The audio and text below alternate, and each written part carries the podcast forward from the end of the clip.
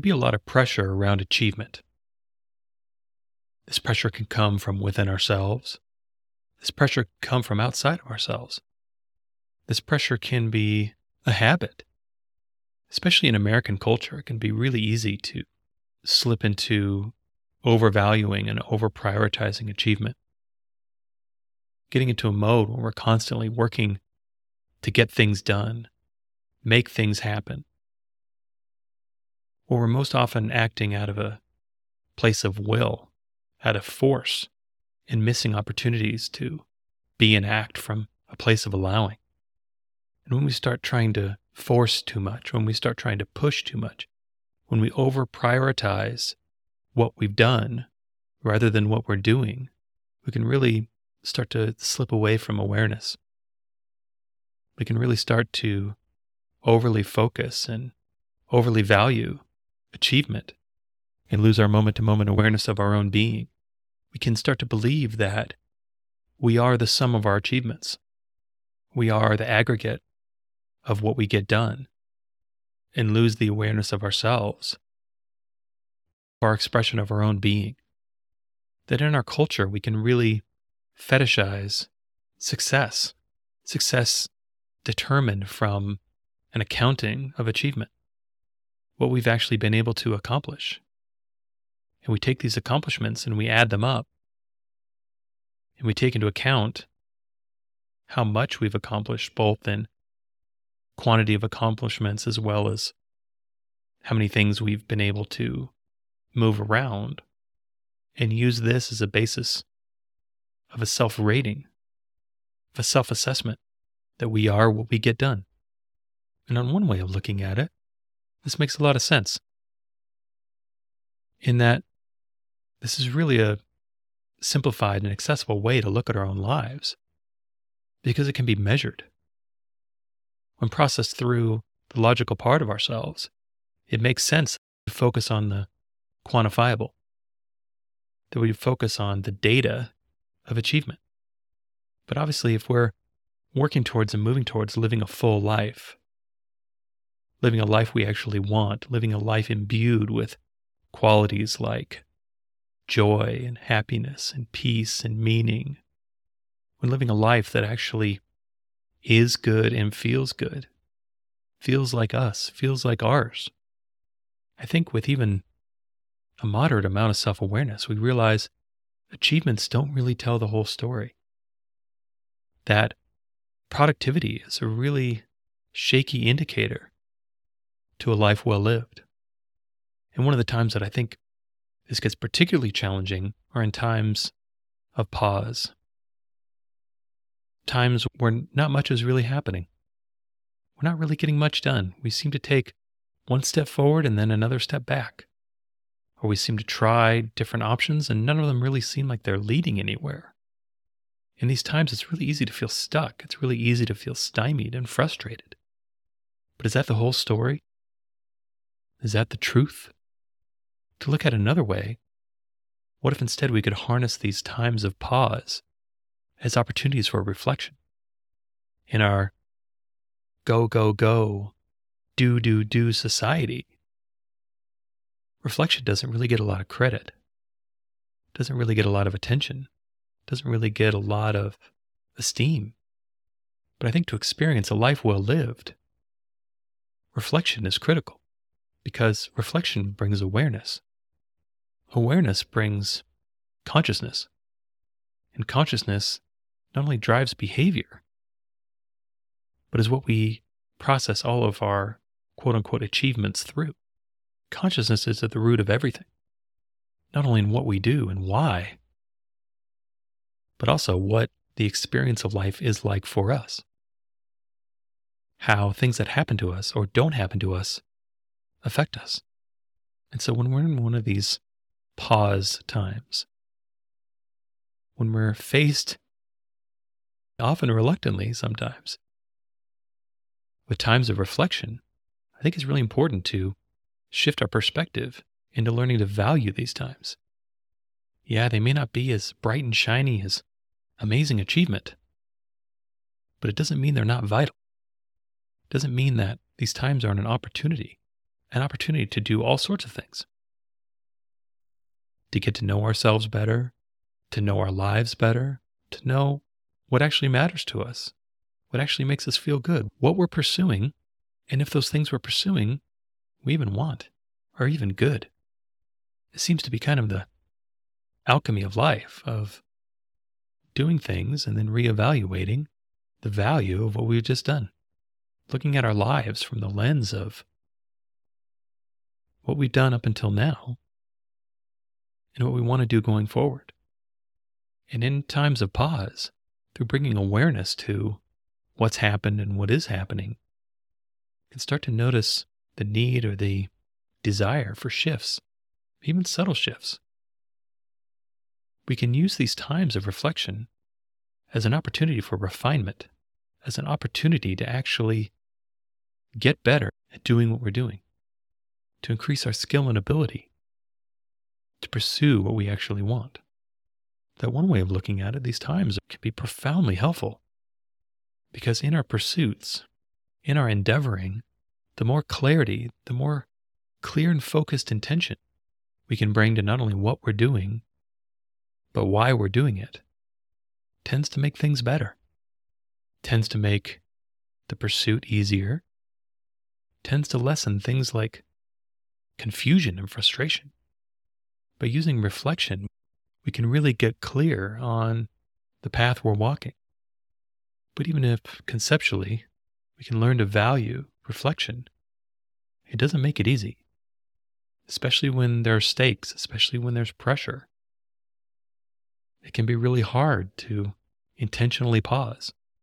It can be really hard to not just reflexively jump into doing something, anything, just to keep moving. There seems to be something inherent in the human animal that really distrusts stagnation, that really distrusts stopping that oftentimes we can feel so much better if we can just keep moving. That almost it doesn't really matter what we're doing as long as we seem to be making progress towards something. But are we though?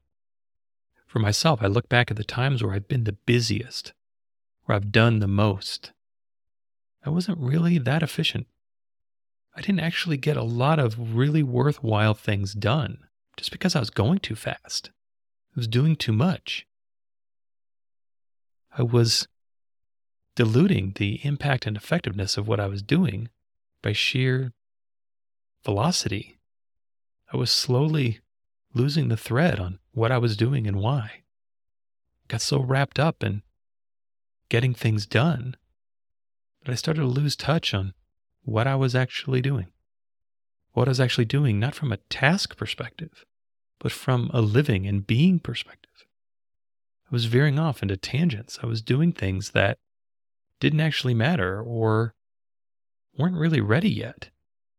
It seemed that I'd lost a bit of my skill of moving through life. I was moving through in a much more haphazard and almost clumsy way. But that's a hard thing, right? It's a hard thing to intentionally not do things. It's a hard thing to intentionally pause. To pause when we're not doing it out of fear, when we're not doing it out of some sense of mistrust with what's happening or where we're going. To actually pause from a confident, intentional, authentic place is challenging. But it doesn't need to be hard. It's only hard because we make it hard.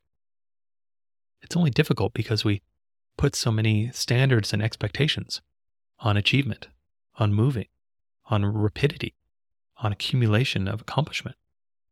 But these values are just ideas. These are things that either we've made up ourselves or that we've absorbed from the people around us, from the people that we listen to. And oftentimes, it takes reflection. It takes pausing to actually know whether these things are good or not.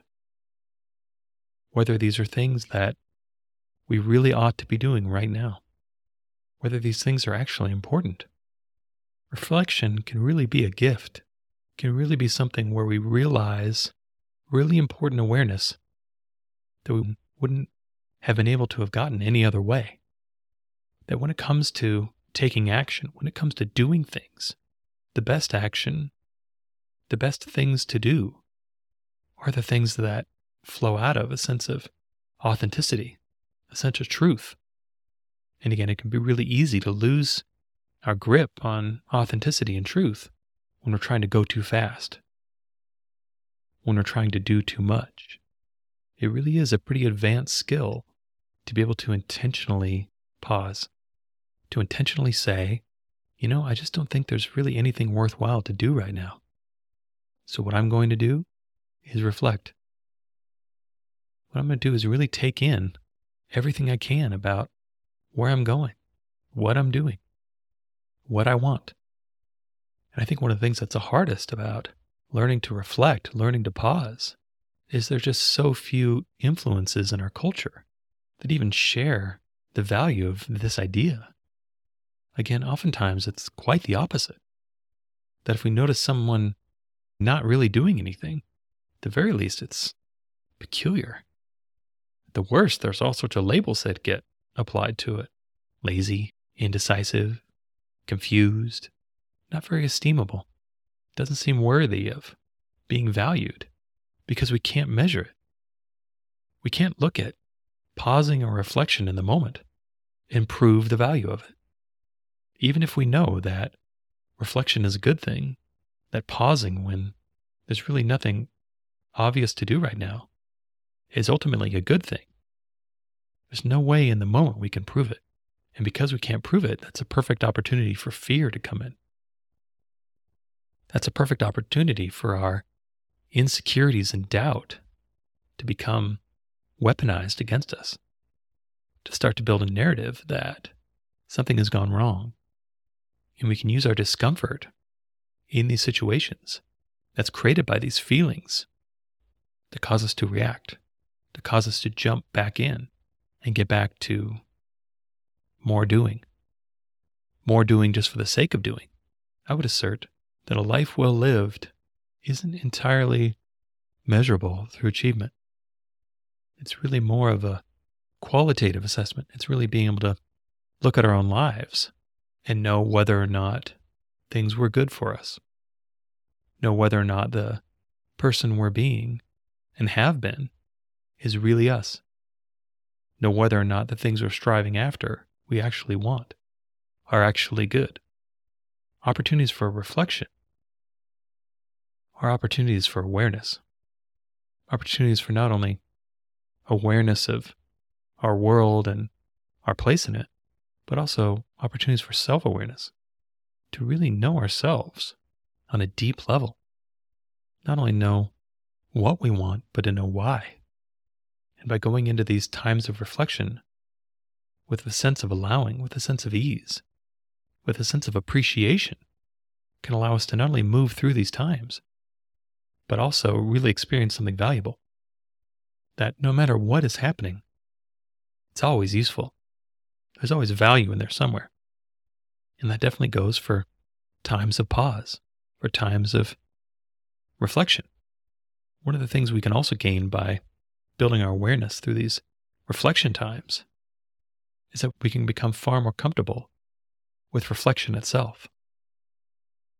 It's like anything, as soon as something is shown real value to us, we're not only more likely to do that again, we're more likely to trust it more.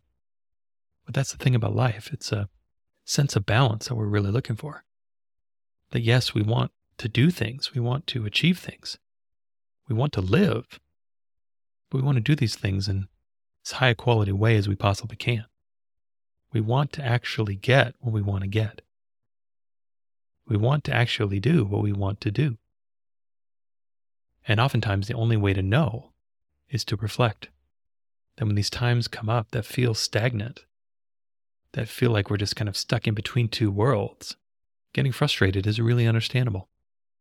It can really feel like something has gone wrong, something is in our way. There's some kind of obstacle here that needs to be cleared. There's a problem that needs to be solved. And that might absolutely be true but it's really important to get in touch with what the problem actually is. That sometimes when we're stuck, sometimes when things just aren't happening, the problem isn't so much in our doing, in our effort. The problem can be what we're doing, what we're pointing all of this effort towards. And how do we know? We pay attention. We bring awareness in. We reflect. But again, that can be really hard. It can be really hard to appreciate times of reflection when we really want to get back to the times of achievement. It can be really hard to appreciate the winter when we desperately just want to get back to the summer. But everything has value. There's something to be gained from no matter what happens to us. And we can find that value by looking for it. We can find that value by subverting some of our own expectations, some of our own needs for everything that we want to happen immediately, and just relaxing a bit. Our lives take place over a really long time, and we can learn to be patient. We can learn to be aware. We can learn to abide. We can learn to put down our white hot intensity that we point towards getting things done and to learn a much more calm, more at peace, more abiding way of being. We can use reflection to be a much more well rounded person. Because if we're so focused on achievement, and we're so focused on busyness and getting things done, what do we do when there's nothing to do? What do we do on the other side of that equation? Because life is both. Life is made up of times of doing and times of not doing, times of pushing, times of allowing, times of achievement, times of reflection. And we get much better at life. We live much better lives by being able to thrive in all of it, by being able to both do and not do, by being able to bring our intention fully in line with our full selves and express it in any given moment. Because life is made up of both what we do and what we don't do.